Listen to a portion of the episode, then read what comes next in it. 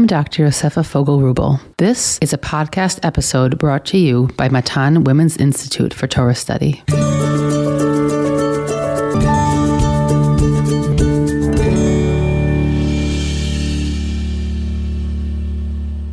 Parshat Vayakel is the beginning of the repair parshiot, where the Torah illustrates for us what it looks like to crawl out of our own mess and rise to the occasion, to rebuild what we had destroyed.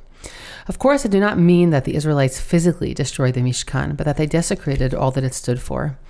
When trust is broken in a relationship, it takes time, a lot of time and effort to rebuild it. In Parshiot, Truma, and Tetzaveh, the description started with furnishings and then described the building construction. But here the order is reversed. There, the ark was mentioned first, symbolizing the focal point of the Mishkan. But here, the pragmatics take precedence. What must practically come first is the edifice, the building. The emphasis in these chapters is both on the fulfillment of Moshe's instructions and the roles of Betzalel and Oholiav, much more than the previous parshiot covering the same topics. We have the clear sense that just as the second set of luchot are created by human hands, so too the Mishkan's construction has been handed over to their hands. Before I introduce today's guest, I just want to remind all of our listeners that sponsoring a podcast is a wonderful way to mark any occasion.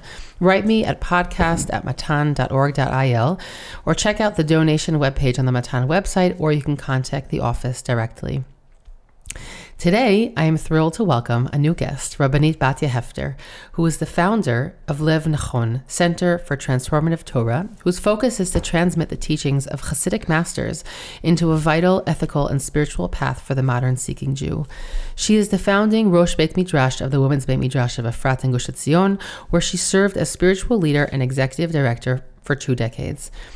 Batya just completed the manuscript of her first forthcoming book, Opening the Window Hasidic Readings for Life, the Teachings of Rabbi Yaakov Leiner of Ishbitz Radzin. Rabbinit Batya, it is an honor to have you here today. Thank you, Yosefa. It's really fun to be here. I'm looking forward. Before we jump into our Parsha and our modern commentator today of the Mei Hashiloach, I wanted to know if you could just share a few words about this center that you have spearheaded, about Lev Nachon.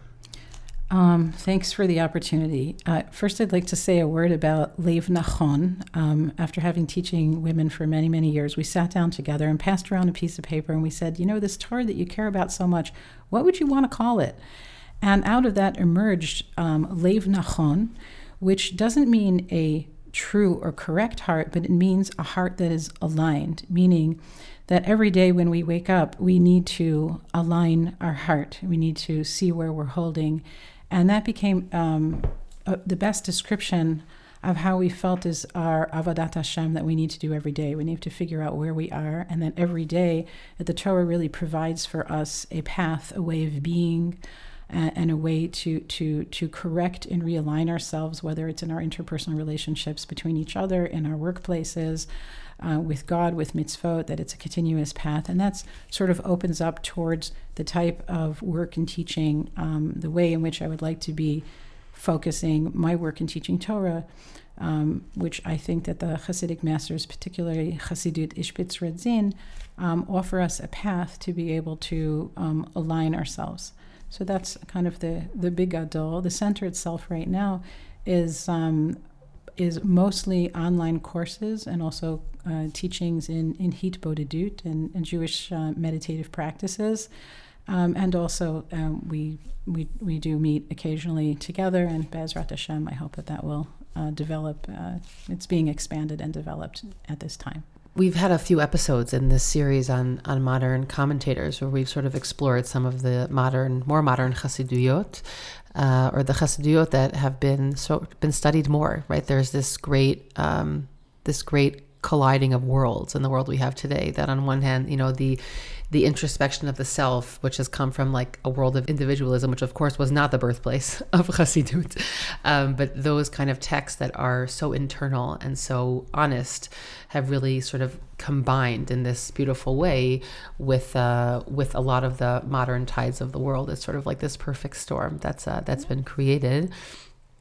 And uh, I'm curious if you could also tell us a little bit about uh, about the Mea We heard we heard about his son uh, two weeks ago, but I'd love to hear more about him.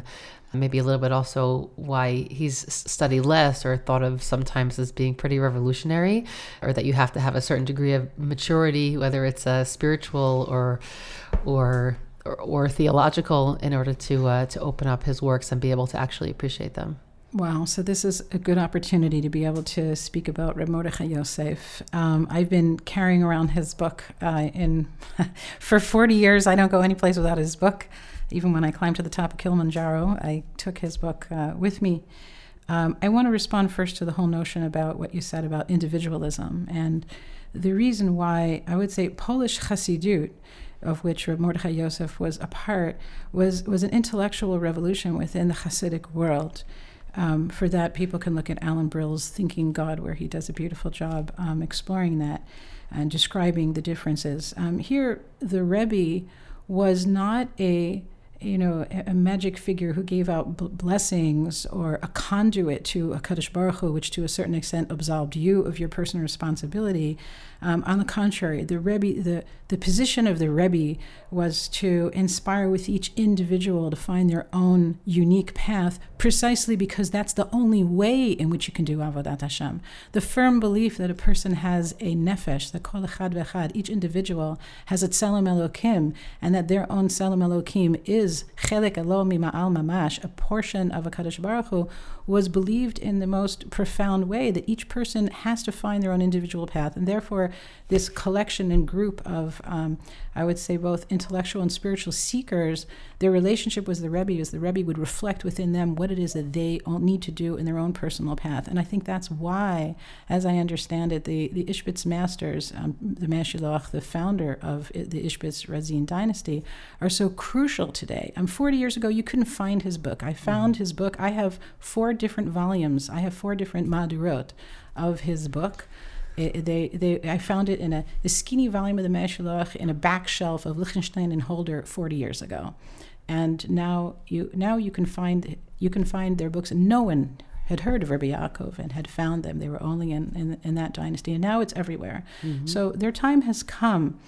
Um, so that's kind of in the, the, this intellectual revolution of Polish Hasidut. A, a, word about Rabbi Yaakov, I'm sorry, about Mordechai Yosef. Um, Mordechai Yosef Leiner was born in 1800.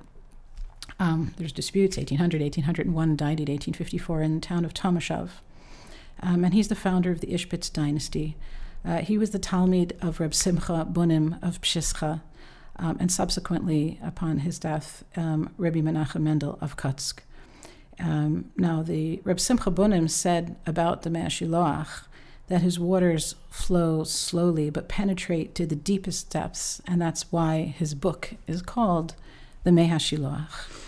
Um, in 1939, there was a public falling out between him and the Kutzker, and Reb Mordechai Yosef um, left to form his own circle.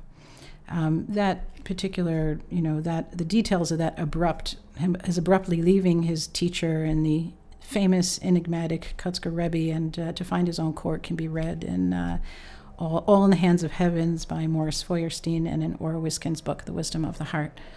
Um, his main Talmidim were Rebbe Yehuda Leib Eiger, his, his grandson was Rebbe Akiva Eiger, um, Rav Tzadok Cohen of Lublin, and his son, Rabbi Yaakov Leiner. Um, his, his grandson, Reb Gershon Chanoch Henich, is the one who actually wrote down and published the works um, in these two slim volumes known as the Mei Hashiloach.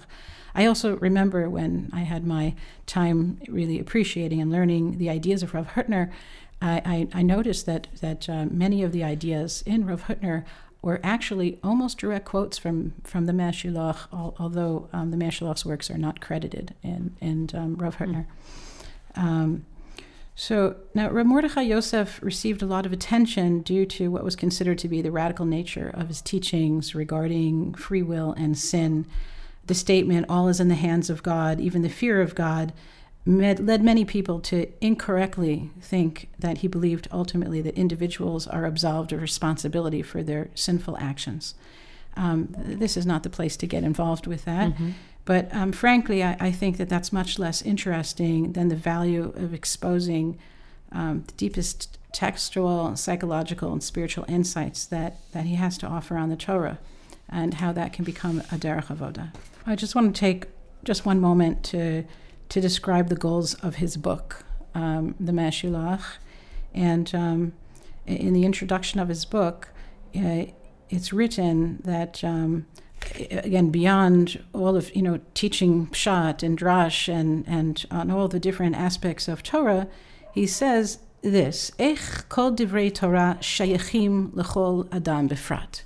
What it is that I want to teach and show is that how all of the words of the Torah are shayach are the word shayach is very interesting. It doesn't just mean belong to each individual, but they are of you. They are a part you. They are about they're about your being, how they are shayach to you. Um, eh, shayachim adam. Right, all of the events in the Torah, really speaking about you know the mythical layers of existence, that they are part of your being um, ulechol adam ve'ovdim al kol nefesh b'chol dor v'dor. And these are a part of us in every single generation. Umimena nikach la'avodet Hashem. So this is a bit of is a shift, it's an orientation um, of how it is that we need to to relate and experience Torah. Um, and finally, I just want to say a word also in the introduction what he says about the goal um, that the goal of Torat Hanistar, um, what I would say the, I just say something. The hidden teachings of the Torah, the idea isn't that they're you know mysterious and mystical and magical in any kind of way. It just means they're hidden from your consciousness. Mm-hmm. It simply just means they're they're they're out of the realm of what you understand. And what is beyond the realm of what we understand, we call choshech. And that's how they relate to the choshech. There's the choshech and the or. There's what's outside of the realms of your consciousness and awareness, and there's what's in. And the and avodat Hashem is to expand your perception. So his what he writes is that his goal was to laharbitz Torah lerabim, ad shalamad v'hivin v'limed dat hatalmidim, sheyavinu divrei Rabbi Shimon Bar Yochai v'ha'arizal komo shemevinim pshutei divrei halacha. His goal was that people would become so familiar um, he would cultivate and build a structure so it becomes so clear that you could understand these things as you would understand Pshutei Halacha. And about that, it just reminds me of one other thing important for people to know. Um, I think what's extraordinary about the Mei Hashiloach and the reason why people, I think, gravitate towards it, he doesn't use Kabbalistic jargon. And basically, what he does is he explains the hidden ideas through the narrative so that you can see. I gave a course for many years, 10 years, called Pshat and Beyond. I used to hide the Hasidic masters, said, Oh, everyone wants to hear what's the Pshat. So I said, Pshat and Beyond. Take people from what they know, what's familiar to them, and little by little take them step by step, as the Medrash does also, and bring them to the deeper layers and understanding so they can slowly see a progression from the Pshat to the deeper meaning. So that's very, very often, I think, what happens in the Mei Hashiloach. And and I hope that our conversation today will be an example um, of that. I have a lot of thoughts as you're as you're speaking, but I guess the the only one I'll share for now is that uh, something that sort of speaks to what we spoke about before we started recording, which is that we really we really need both of those sides. Meaning today we live in a world where there's obviously there's still a very strong rational element that exists in our world, whether it's, you know, evidence based medicine, which I'll use just as like a catchphrase. And then you have so many people who are walking around with an awareness that there's so much of the world that's present that we can't see. And I feel that, you know, the world for all different reasons has come to a place, right? There's many people walking around, whether that's what they also believe about their own personal health, or that's also meaning they're interested really in what's behind the psukim and less sort of in what the psukim are saying in front of them. And that ultimately there needs to be sort of this wedding of these two. And so you have many people who were, as you would say, shot oriented people who at a certain point said, wait a minute, I'm definitely, definitely missing something, meaning I'm here and I'm getting a certain level, but I need to add another level. And by that same token, there are people walking around who I'm just going to keep it in the Torah world. We're not going to talk about health. That's mm-hmm. a different podcast. Maybe one mm-hmm. day I'll do. But mm-hmm. in the Torah world where the Chassidut can sometimes be felt that it's not with depth because it's not necessarily being anchored properly, either in the world that it's coming from and the text itself, or also I'm just going to go back to word that we said before we started recording, mm-hmm. in like the rigor that the that the drasha is really working with, meaning that there's so many layers of and knowledge that a person is sort of assumed to have before they're walking in and to read the quote unquote walking in to read this drasha that I think that the wedding of those two is really important for for both the limud of psukim and you know that which is is revealed or known in the world uh, can be appreciated, and also for the for the quote unquote hidden or that which we're not yet conscious of can also feel that it's anchored in something that is strong and that has strong foundations.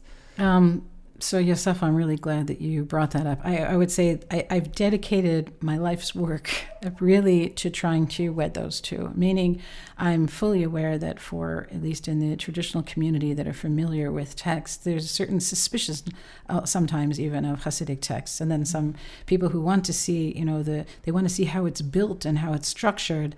Um, so, first of all, it's just important to understand that, that the depths of Hasidic texts really can only be understood and cracked open. Um, the assumption being that we understand Pshat, that we understand that we've read the Midrashim, um, that we understand. They were halacha, Talmudic masters. They were they were Talmidei Chachamim. yes. Um, that they that their the assumption is that one understands and is involved and engaged in the world of halacha, um, in, in Talmudic discourse. Um, and then there's also a whole structure of, of I would say, language and um, Kabbalistic discourse, which they translated into more accessible terminology. Certainly, Demeshilach eh, eh, per se and Rabbi Yaakov moved out of that jargon and, and translated it more into, I would say, um, existential language and shared those ideas through literary devices. Hmm. So, yeah, all of that is assumed when you approach their texts, which is it gives it there's tremendous layers and depth in what they're saying. They don't always explain it all, mm-hmm. so one has to go mining to figure it out.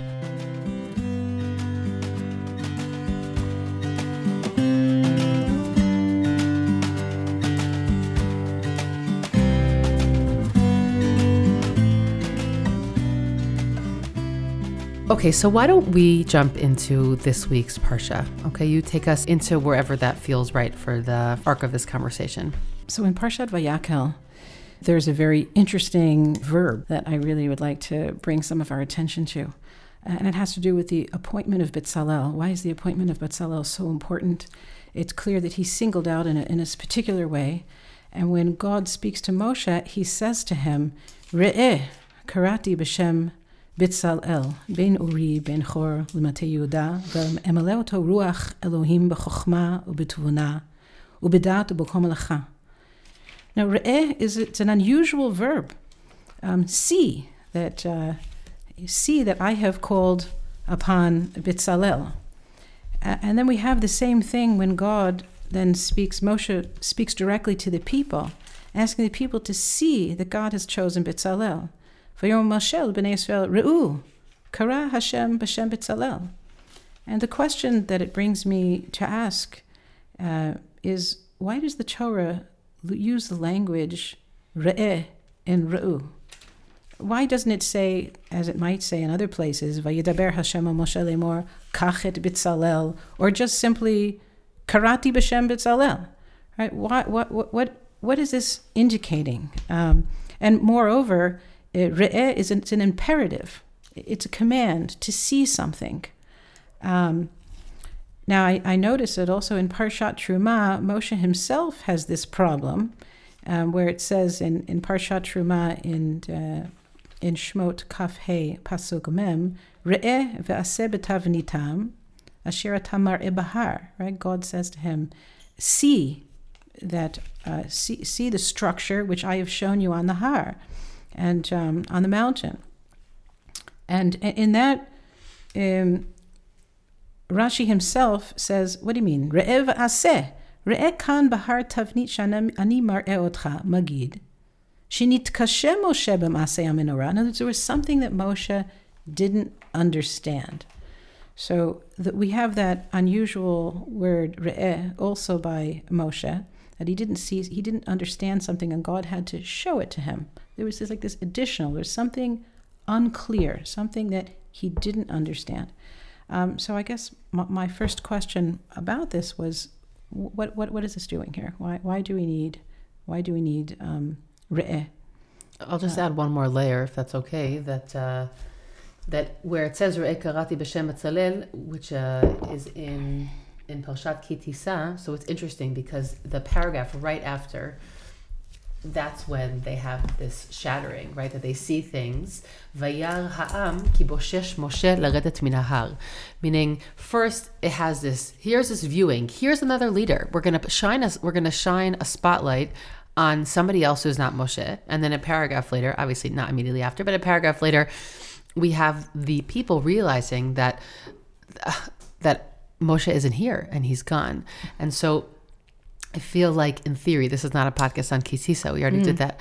But the presentation of Betzalel was supposed to, even in theory, be this understanding that there are going to be multiple leaders who will be in the limelight of Am Yisrael. Um, and that's something for so many reasons that the people weren't able to see, right? They were just having their eyes on Moshe, and that led them to, to be very confused.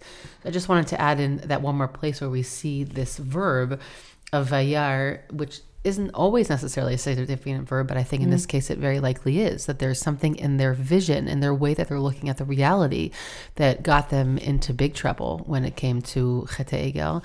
And this whole process that they're going through is going to physically they have to build a new structure, perhaps if you're going according to the Ramban and not Rashi and that mm-hmm, machloket, mm-hmm. but also that they have to they have to start seeing things differently, and that's going to be their whole journey in the desert of having to mm. view their leaders differently and to slowly view themselves differently and to be able to see themselves as agents of their own life and not just recipients of of, uh, of something grand. Um, so just throwing out that idea also. Yeah, no, that's um, that's that's really spot on because I think what's what's being brought up here is is can you how do, how do we cultivate how do we cultivate a way of being, a way of seeing? And that's also why I think that these ideas are so contemporary and so modern. Particularly, we live in a we live in a time where uh, I think you know the the way of thinking on the road is that everything is subjective. Per, perception is completely subjective, as mm-hmm. if there's mm-hmm. nothing objective out there. Um, you know, in, in, a religious context, we understand that there is. Uh, we, we we assume that there is something objective out there to be had. Um, but those of us who tend to be more modern uh, in our thinking, we understand that we all have different a different lens and a different way of seeing. Mm-hmm. And I think that the particular teaching that I want to bring today, the Meshul is talking about, is really the, the question behind it is can we cultivate can we cultivate a spiritual consciousness? Can we cultivate a way of seeing? Um, so that, that's what's behind it about the ru'u, see, the see. Um, the, the Medrash uh, in the Tanhuma actually uh, speaks about um, it, it, talks about Moshe is is misjudged. Moshe is misjudged by the people, um, and there seems to be no indication, really, although you've mentioned it a bit in Parsha Ki Tisa also. Why would they misjudge him, and why would the Medrash include that piece of information here, where it doesn't seem to be so warranted? And um, the Medrash in the Tanhuma says, "Vayomer Moshe el b'nei Israel ru'u kara Hashem b'shem b'tzalel." Um, without reading the whole midrash. The whole midrash basically says that uh, uh, Moshe Rabbeinu, after God tells him all of the details, he says, "Okay, well, who's going to make all of this?" And he thinks he's going to make it because he says "Asita, asita, asita." He thinks he's going to make it, and God says, "Kara Hashem b'Shem B'Tzalel." No, it's not going to be you. It's going to be B'Tzalel. B'Tzalel, who is B'Tzel right? B'Tzalel is the he is the he is the um, the shadow of a Kadosh Baruch Hu, and you could say in some sense, and he'll be able to reflect as accurately as possible some ephemeral aspect of a Kadosh Baruch Hu. That's a unique quality of Bitzalel. And then when Moshe Rabbeinu comes down from the mountain, um, he he tells them all about this, and they say, "Who's going to make this? Uh, who's going to make this Mishkan?" Um, and he says, uh, "It's going to be Bitzalel." And the Medrash then um, imagines in the midrashic imagination. They they imagine the people are all um, rebelling against Moshe, accusing him of nepotism. You know, you chose you chose Aharon HaKohen to be the Kohen Gadol, and you gave his children to be the Kohanim, and you have. Um, Elazar, who's the Nasi, and now you're picking uh, Bitzalel is Miriam's great great grandson. It's all in the family, um, and in here in the Medrash, has Moshe Rabbeinu saying, you know, it's, first of all, it's just so painful. It's like Moshe Rabbeinu is the most misunderstood figure. He's, he's certainly the most misunderstood and the most unappreciated leader in the Torah. And um, he comes forward and he says, Ru'u. And so here there's a there's a bakasha here. There's a request. it's transformed from a, um, a you could say an imperative um, but to almost like request see can't you see and the medrash brings in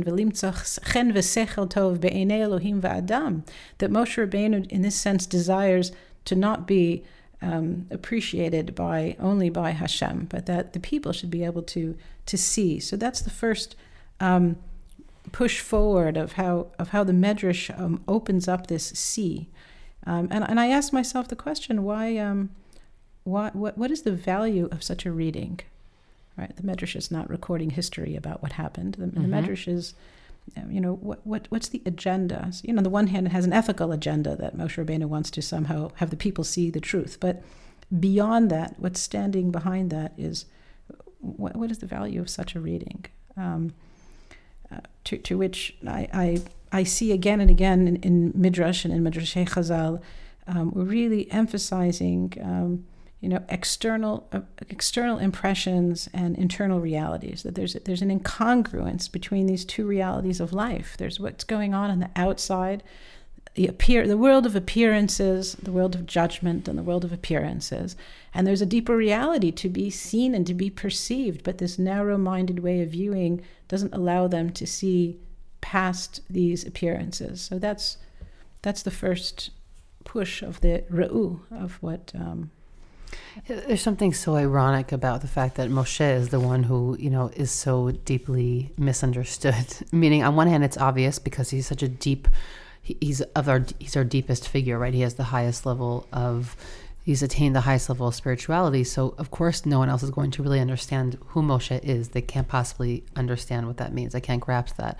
On the other hand, it's also interesting, and here the Midrash brings it in, but of course it appears in the Psukim as well, in the story of Korach, and and otherwise it's also bringing up to my mind, you know, uh, uh, Shmuel when he's very insulted about the fact that Am Yisrael wants a king, and he says, I, I never took anything from anybody. That you have leaders who, even though they are on this high level of connection with God, are still very uh, disturbed by the fact that the people do not perceive them properly, meaning they're disturbed by the gap and the disparity between what the people are able to perceive and what they really know they are.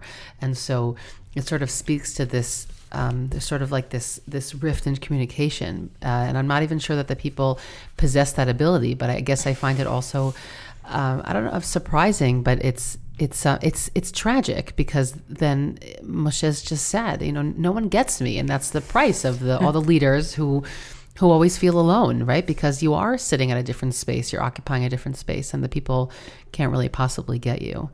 Um, I don't know. This midrash, you know, really threw me straight to the Korach story, also because the complaint of the midrash here is as well that you're keeping it within the family. Um, sure. Lama kahal Hashem. So that's again also part of like how is it that the Midrash could possibly make this suggestion? Well, we have it throughout Sefer Bamidbar. Yeah. The most unappreciated, misunderstood person is, is Moshe, Moshe Rabbeinu, uh, not only by Korach, where it says exactly this claim, Lama kahal Hashem. Why do you raise yourself above everyone else? But also very sadly, uh, Miriam and Aharon also said, you know, rak rak diber gam banu diber. Right? Mm-hmm. God also spoke to us. Um, there's also over there is an extraordinary Mei Hashiloach, absolutely extraordinary Mei Hashiloach, where because, so to speak, Moshe and and Miriam sin in that they don't understand the difference between themselves and Moshe Rabbeinu. So there's an extraordinary Mei Hashiloach which says, um, bo. I see, I actually, I don't speak to him through chidot. I don't speak to him indirectly. To Moshe Rabbeinu, I speak to him directly. Now, you could say, of what good of help is that? To tell them that. If it's intellectual information, it doesn't help them. It's actually quite related to this text also. Over there, Moshe Rabbeinu actually, um, God comes and then says to them, he allows them to see when he says, Adaber bo. With Moshe, I don't speak to him bichidot, right, through riddles. I speak to him directly. Pet el pet adaber bo. And at that moment, when God says to them, Adaber bo, he allows them to experience how Moshe experiences oh, wow. God. Hmm. So it's mind blowing because, and that's what the Hasidus is about. Hasidus is not about telling you information about spirituality, it's about trying to bring you in, trying to unpack it, trying to allow you to experience that. And the pain of Moshe is he doesn't want to give them information, he doesn't want to say, God picked Betzalel he's the one who has the the qualities. He wants them to see, ooh, I want you to be able to experience, and, that, and that's where we're going to be headed here. He wants mm. to try to help them experience what he knows always to be true. And so that's that's the loneliness that you're speaking about. The loneliness is that is is that is that Moshe Rabbeinu and the spiritual figures who are so connected live in a reality where you could say the divine reality is apparent to them, and that is clear to them. That's panim el panim, right? As you mentioned at the end of at the end of the Torah. Uh, Lokam navi od b'Yisrael asher diber im Hashem panim el panim. Moshe Rabbeinu speaks to Hashem panim el panim, and there we also have the the power in Parshat Ki Tisa that Moshe Rabbeinu has, we'll speak about that a bit a bit later. He's karan or panav, and he has a masveh. Right? His, his face is luminous and he's not even aware of it. And the people are terrified to approach him, so he has to put on his face a masveh.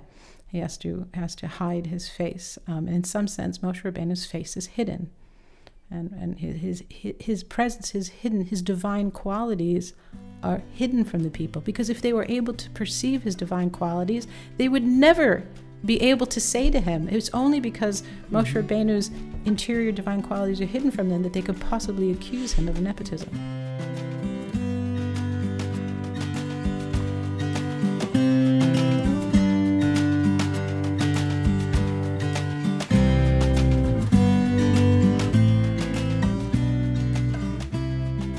So, where I'd like to take you is the Mei Hashiloach picks up on Midrash, but then he takes it a step further. And it's that step deeper and further where, where I'd like to share with you. And, and what the Mei Hashiloach wants to do is he says, Ru'u, I want you to be able to see, meaning I would like to cultivate within you. In this particular case, it's an artistic ability. But the deeper thing we're talking about is to be able to cultivate a be- ability to be able to see beyond appearances. And he says specifically, um, tova. If you could please only look, if you can look be'ayin tova, you could say with a kind eye, tir'u shiratzon Hashemit barach, you'll be able to see that God's will is Shebetzalel, who ikar b'malechet mishkan. Although there are many artisans, you'll be able to see that you know he's the main singer on the stage. Right? Mm. It's like he's not part of the chorus, right? So um, he, he is the real master artisan. And then he actually brings up an example. He, he wants, he says, Hainu al yedei shetikchu hayiriyah she'atza betzalel, neged chen v'tiferet yoter mikulam. I want to be able to see you, I want you to be able to see the chen and the tiferet. I want you to be able to see the beauty, the glory. It's something ephemeral. It's something you can't put, you, put your fingers on. But he says, if I actually pick up two tapestries and well, he continues to say uh, that they're identical. So, what's the difference between them? This one has the same amount of strings, that one has the same amount of strings. This one has the same colors, this one has the same amount of colors. I don't see the difference. Right? But, but Moshe Rabbeinu is, is urging them to be able to see beyond appearances. And this is something we struggle with. This is something you can only gesture towards, and the language that he uses that perhaps gives some um, concrete, some, some some degree of tangible way in which we can grasp this, he's calling it an ayin tova, and he's calling it lashon havana shetavino. Now, an, an, an ayin tova as opposed to tsarut ayin. Tsarut ayin is generally, you know, we use use these terms very often in, in ethical sensibilities uh, and less in, in spiritual sensibilities, although that may, there overlap. But uh, a tsarut ayin would be I see things only from my narrow perspective, and I'm sure that what I see is correct because that's what I that's how I perceive or that's what I'm suffering. I can't see past that. And then the the the tovat ayin then is is is gesturing past. Although I may experience and understand things and line it up this way, it requires a tovat ayin requires a, an extension of chesed. That there's something that I I am aware that I don't grasp the full picture, and there's something else out there to be had. And that requires Havana Shetavino Hashem. They have to extend to a certain extent, they have to extend Moshe Rabbeinu Sam Chesed. They have to extend them, they have to come to a place of Havana. Now, the Lashon of Bina is, um, is a quality which is davar mitoch davar. We use in halachic language that things somehow make sense. One has to be able to see the intricacies. So one has to see that there's a certain coherent, a coherent whole. That's what understanding is. I take all of the specific details and somehow it coheres. Uh, have bina is is that there is something bigger that's holding all of the parts. And it is that intangible quality of its holding all of the parts, which is, I would say, the that is the you'll as you see in a moment that that's the that's the God quality that's hidden um, in in in the chokhmah and the bina that Kadosh Baruch Hu invested within Betzalel, or is able to perceive in Betzalel that Betzalel would be able to weave, so to speak, into these tapestries.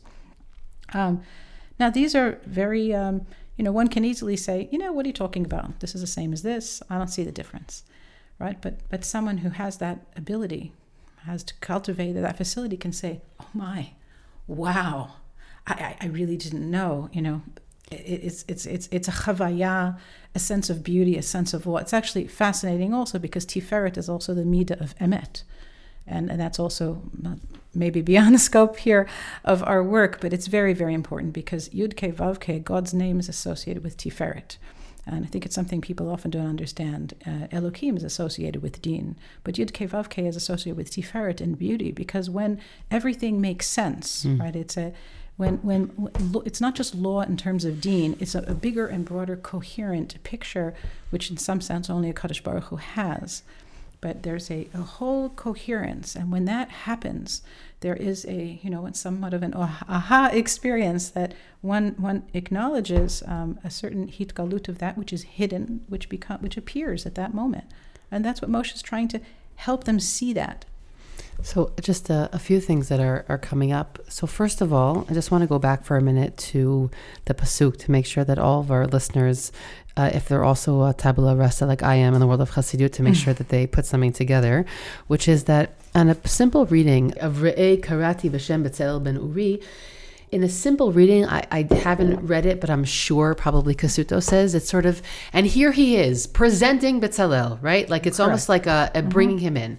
But what what the Mei Hashiloach, or you know, sorry, the Tanchuma really begins is saying that Re'eh doesn't mean, and here is the guy who's going to do it, but it means you can learn to perceive. You can gain a skill of of of perception of beauty through this through this person. And so it's just reading that word entirely differently, but it's also reading what Bitzalel is supposed to sort of represent for the people by seeing it, meaning he is supposed or to why he was chosen, or why he was chosen. He's supposed to be able to help them acquire a different kind of vision that they didn't have before. Now, as you're speaking about the word Re'eh, so it's sending me to two places, and there are two places that are connected. Okay, okay. so one of them is Vayal Hashem Kitov. Oh, okay? oh, meaning in the creation of the world and that's you know whenever i teach that I, it's not an ethical judgment. God does not need to judge whether or not his son uh, sorry the sun uh, is uh, or the moon or the glass or the grass are good or bad. That's not what the word means. It can't mean that but it means exactly what you're saying. Meaning god does this thing because we're eventually supposed to do that ourselves or at the end of the day he looks around and says this coheres everything is in its right place. And for people to be able to come to that kind of perspective takes a lot of work, meaning we notice disharmony and cacophony mm. before we're able to see things that cohere. Now, it appropriately sends me, and this I promise this connects to what we're saying, to to Yocheved. Because she says she mm. sees the, and it's supposed to be an allusion to the story of the creation, because there's multiple allusions there sure. to the creation stories, and she sees that her son Moshe is Kitov.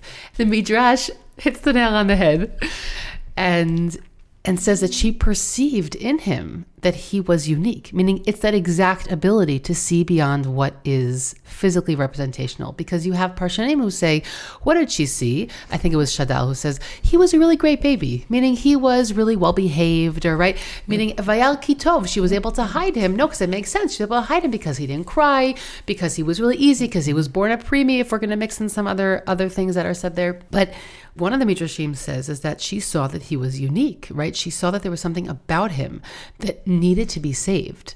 And I'll just end this thread by saying that recently I was speaking to someone about my kids, and I feel that one of the things that is like the gift of having multiple slash many children is that if you work on it, you start honing in on all these skills that, oh my goodness, as a first time or second time mother, I did not have them. But like, my son was born and I said, this is a child with so much chen. I mean, you just literally, like, I couldn't look at him and not see it. There was like a mitikut about him. Now, my children are wonderful. Uh, they're, they're great. They're strong. All my children have totally different personalities, but there was a sweetness about him that I did have never seen on other children of mine. And I said to someone, I said, yeah, don't, don't you see that? I mean, it, it's right there. And like, what are you, ta- what are you talking about? I see big eyes. I see someone, I see a baby who's so cute. And I said, no, no, but it's, it's right there. Mm-hmm. And that's what you're talking about, I think. Mm-hmm. You're speaking about cre- being able to sort of click in to other levels of perception that we often have to cultivate. There's some people that are born with really, you know, profound amounts of perception and can see and connect to so many layers, but a lot of us work on sort of being able to see those those kinds of layers of the world. Yeah, I I really agree with um, everything that you're sharing, but I would I would make one adjustment in terms of it's not just that there's another mode of perception; it is the essence of perception. Hmm. It is it is the heart of perception. And then I'll just give a plug because I think that the masters are at the heart of what the Torah is. Yes, of course, it also means presenting but is that what the Torah comes to teach us? Presenting mm-hmm. Bitzalel. That's a reasonable pshat reading but it is not the depth of what the Torah has to offer us. That's not the answer to what I opened up with. Is that chayav kol echad ve'echad bifrat? That each person as an individual has to ask of themselves, what is the Torah teaching me today and right now? Why is it shayach lekol adam ve'adam? Why why is the Torah teaching me something right now that I need for myself and for my life? And, and when you're talking about the kitov and the kitov, yes, that's how the Torah talks to itself, right? So that the that the essence of the tov, the the the tov of the world for which God created is is is is is manifest in in the personality of Moshe. Um, but I want to come back now to to um, something very important about Moshe, which is the inyan of the masveh and um, the the veil, Moshe Rabbeinu's veil, and and with that also the Mei Hashiloach wants to say more, not just that I want you to see Betzalel ba'ayin tova, but there's actually something much much deeper and and and really the pain of the world here is that not only do the people not are not able to see Bitzalel, he says inyan hayad sel Moshe Rabbeinu afshalo hayalo right. Also Moshe Rabbeinu, they couldn't see Moshe Rabbeinu right. They perceived him incorrectly. They couldn't see the the beauty, the hadar, which was hidden um, in Moshe Rabbeinu, and moreover, in some sense, you're going to see they can't see God in the world. That's the real mm-hmm. the real thing is that they can't see Hashem in the world. Um, and here I'd like to just come for a moment. It's an extraordinary drasha. I'm not a big fan of gematriot. Um, I understand some people find them interesting, some people find them, you know, irritating. Um, but we do have a Masoret of Gematria. What's interesting about it is really more the concept, less than the, you know, numerical um, formulations. Um, although one, one, does need to respect that we do have a we do have a Masoret of it. And here he says something fascinating. Now, um, I want to just remind us in in Parshat Ki Tisa, um, we we have in the end of, of Parshat Ki Tisa, uh, Moshe Rabbeinu, as we know. Um, puts on his face. He comes down from the mountain, and his face is Karan or Panav, and people were afraid to approach him. Um, and then in Perik Lamed Dalid, Pasuk Lamed Gimel, we have Vayachal Moshe medaber itam, Vayiten al panav masveh. After he's speaking to the people, he places upon his face a masveh, a veil. Ubivo Moshe lifnei Hashem ledaber ito vayasir et masveh. When Moshe Rabbeinu comes to speak to God, he removes the veil. Um, ad seito until he leaves the Mishkan. Vayetze vayidaber b'nei Yisrael asher itzuva. And all of the people vera'u now they see. Uru'u b'nei Yisrael et pnei Moshe ki karan or pnei Moshe. And now the people see. At this moment, somehow the veil was removed and they can see the luminous face of Moshe. V'hishiv Moshe tamasvel panav. Ad bo ledaberito. And he replaced this veil. So I want to speak for a moment about this veil. Um, and this is a, just a very general important concept in Chassidut, which is called livushim Um, in English, we might call it garbing. Right now, now veils and garbing and clothing are very important. Um, clothing, clothing and a veil um, both reveal and conceal. I mean, I think particularly in, in the religious world, uh, we use clothing hopefully in an modest and appropriate way, both to be able to appear in the world appropriately, both to reveal ourselves as we wish to identify and reveal ourselves, and also to conceal ourselves. So it has this double meaning uh, um, of clothing, of veiling, which is to reveal and conceal. And here there's an extraordinary gematria which sees that the word masveh, which is veil, um, is the combination of Yudke Vavke, Hashem's personal, intimate hidden name, and Shem Elokecha. Okay, I, am not going to go through the math with you unless you want me to. That's a, it's okay. So it's this combination we'll of. You. Uh, you'll trust me on the masveh. The the, the memhe is the is uh, is yud ke vav ke, and the samech vav is elokecha. Hmm. But what's interesting is what they're trying to say that the masveh is a combination, both conceptually and numerically coded. Mm. Right, it is conceptually a a combination of Yud Ke Vav Ke, that which is hidden, right? The hidden inner meaning, which is concealed, but it somehow is coherent, and Elokecha. Now, Elokecha is likened onto it's people know that Elokecha is midat hadin, but also as you just said in the first parak in Bereshit, you only have Elokim, nature. That is the aspect of God which is revealed. Yeah, the universal. The universal aspect of God, or the even the physical aspect of God which is revealed. The question is also, you could say, can one see Hakadosh Baruch Hu being mistater? He said, God's veil is nature. Right? Nature is God's veil. And the question is, Ru'u, Kara Hashem b'Shem b'tzalel. What he's asking is not only Ru'u, see b'tzalel, can you see the beauty? Can you see the coherence and the gifts and the divine qualities of the b'tzalel? Ru'u, can you see me? Not only that, of course, I'm, you know, he's to lina kotet that small lin sachem v'sechel tov be'enilhim ba'adam, that of course he's ethical, ethically pure. But can you see the divinity, the beauty, the lechavod v'tifaret, which also resides within Moshe Rabbeinu? Can you see that? And most importantly, what Moshe Rabbeinu is trying to get them to do, which he says, mi shehaya mistakel ba'ain tova somebody who is able to cultivate within themselves a, a, a, a, a kind eye, haya ro'eh, shekol ma'asav hayu l'shem shamayim, could see Moshe in, in, the depths of, of who he is. Um, but I wanted to finish the thought that what Moshe Rabbeinu wants to do is to cultivate within the people the ability to be able to see God hiding behind things in the world. Um, what it reminds me of is many times as I was running the Beit Midrash and bringing in many different people to, to teach. And there were people who I had tremendous amount of respect for. Um, and as painful as it is to say, Moshe Rabbeinu, he didn't have charisma.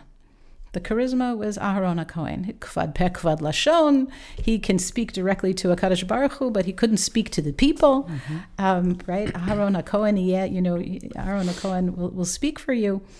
Um, so Moshe Rabbeinu's Hadar, his beauty was inside, it was internal, it was hidden. And those people who had enough capacity to be able to see it had the awe and the fear of Moshe. They always saw it, and perhaps Yoshua and Aharon.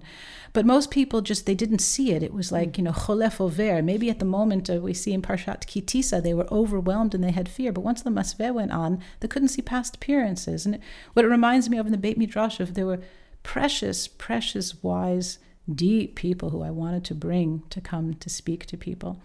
And, and, and very often I, I, I would have to prompt everyone and say, you know, you really, this is someone you really need to hear. Um, but you have to make an effort. You have to incline your ear. Mm-hmm. I would say that goes back also to Moshe Rabbeinu at the beginning of the Sneh. It says, Vayar kisar lirot, that Moshe Rabbeinu was chosen by God because God, because Moshe Rabbeinu chose to see. Mm-hmm. Right? Moshe yeah. Rabbeinu, there's a beautiful midrash that says, Ikemit sevaro, yeah. Right? He he twisted his neck.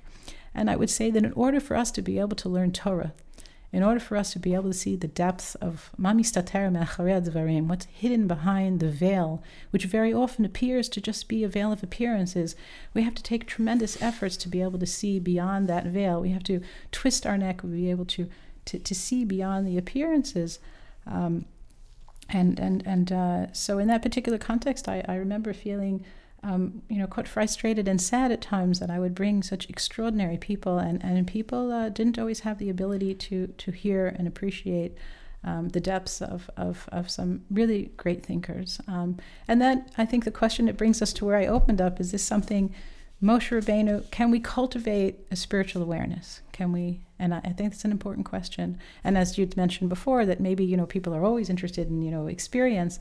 I'm talking about things that are deep and layered, and um, of course it comes with uh, it comes with um, responsibility and obligations, and, and it, it is not something that can come without all of that depth. But those are questions that I think we need to to ask ourselves, and I think that this particular teaching certainly I would say the Shiloach is reading Moshe Rabbeinu as a Rebbe. Know, the Moshe Rabbeinu is the Rebbe, and he's trying to get the people to see, Ra'u, see, can you please see, see past past the veil, um, see, you know, the, the veil which both conceals and reveals. Um, and, and, I would say that that we we live in a world. Um, our reality is is a world of the veil. Uh, our reality is the world of a veil. We can just see the details, which are disconnected, which are on the sechel, which is, and that also goes to another thing that you'd mentioned earlier, which I, I would just like to mention also. Hasidus are not anti-rational. Uh, certainly not this type of Hasidus. Not all. It's not only anti-rational. It just means that there there is a limit to what our reason can grasp and and reason is crucial and important the ability to understand words and to go through the text and to be uh, particular and specific and but that is only a piece of the picture. And um, what's important here is that the details have to be in the service of the whole. Elokim and the details has to be in the service of Yudke Vavke, not the opposite. They are in a hierarchy, and one takes precedence over the other.